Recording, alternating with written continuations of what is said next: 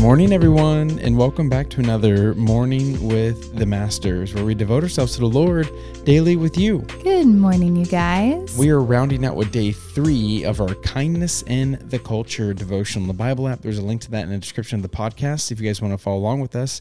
And as always, I'm going to read the scripture and then Tori's going to pick with the Devo. Let's do it. And before we jump in, just want to give a quick little shout out and say thank you all for helping us hit 4 million downloads. Wow. Praise God. Crazy. But back to the devotional because that's what you're here for. Yes. The scripture is Ephesians chapter 4, verses 29 through 32.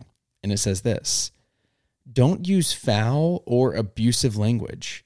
Let everything you say be good and helpful, so that your words will be an encouragement to those who hear them. And do not bring sorrow to God's Holy Spirit by the way you live. Remember, He has identified you as His own, guaranteeing that you will be saved on the day of redemption. Get rid of all bitterness, rage, anger, harsh words, and slander, as well as all types of evil behavior. Instead, be kind to each other, tender hearted, forgiving one another, just as God, through Christ, has forgiven you. The devotional says Every day, in everything we do, you and I are representatives of Christ and his kingdom. But what are people seeing when they are around us? Do we act selfishly? Do we get angry in response to things we don't like? Do we sow discord among those around us? Or do we illustrate God's kindness by being kind?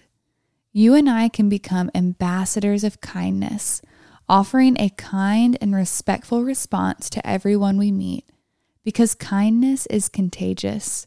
We can affect others by the way we speak to them and the way we treat them. Let's not be afraid to commit some random acts of kindness. They may make a difference. So let's take up the cause of spreading kindness rather than sowing discord. Let's take an honest look at the way we are communicating with others and make the changes we need to make. Let's surprise someone today with an act of kindness. Let's spread something good. The question is what specific thing can you do to show kindness to someone today? Yeah, I think it's time for us to talk about the elephant in the room or the 50,000 pound gorilla. Is that what people call it? Mm-hmm.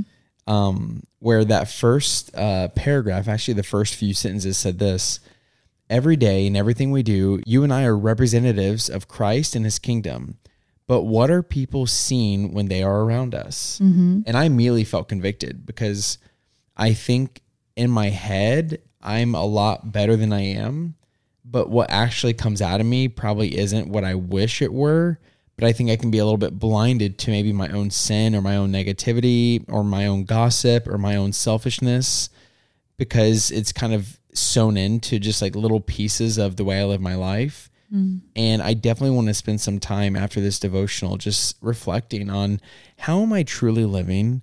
And this is not to say that you're living that way, but I would encourage you, if you're listening to this, to take some time and be like, wow, is the way God has called me to live matching up with how I'm actually living? Yeah. And it's probably not Yeah. because God is perfect and and and that's the standard. Mm-hmm. But we have the Holy Spirit living inside of us that will convict us of the ways that we're living that's wrong. Mm-hmm. And then we have a wonderful nudge to turn from those things and do what's right. Yeah. And just reading this devotional just really made me want to make sure, like, okay, in the way I talk to people who, um, in the way I talk to people whenever I'm stressed out, I notice myself being harsh. And it's like, it's easy for me to be kind when everything's great. Mm-hmm. But when everything's not great is when you don't get the great Chad, you Yeah. know? Yeah. And so there, there are definitely some things I want to reflect on myself because I Mm-hmm. know I'm not doing a good job in all the ways I'm uh, treating people. Yeah, I mean, same here. Um, I think it's really easy for us in our heads to judge our actions by the intention, but what other people see is the action, you know, as we're ambassadors of Christ, like what they're mm-hmm. seeing is how we act on a day to day basis. And they're not going to know all the things that's, you know, going on in our head or going on in our life. And, and that's not to say like, okay, we can't have bad days and, you know, things do happen, but having the responsibility of being an ambassador and truly, you know, representing Christ, you never know that person that you're going to meet or have like a random encounter with, that your kindness could truly change something in their life.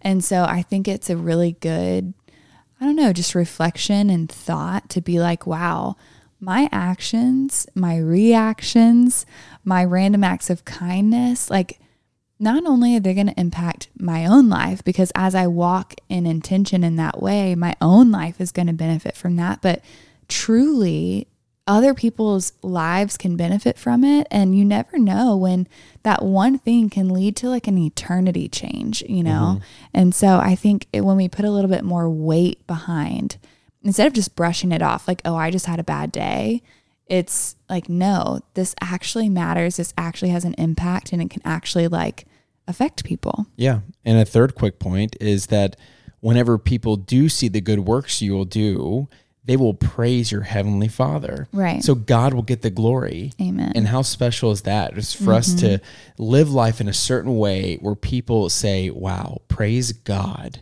Amen. You ready to pray sign out? I am. Dear Heavenly Father, Lord, um, we pray that you would help us be better ambassadors of you. Lord, would your Holy Spirit be so active within us that even when we want to respond a certain way, that you would hold our tongue, Lord, that you would help us respond in kindness and in grace. Lord, we want to be your light. We want to be beacons of light in this dark world, Lord. And we can't do that if we look like the world.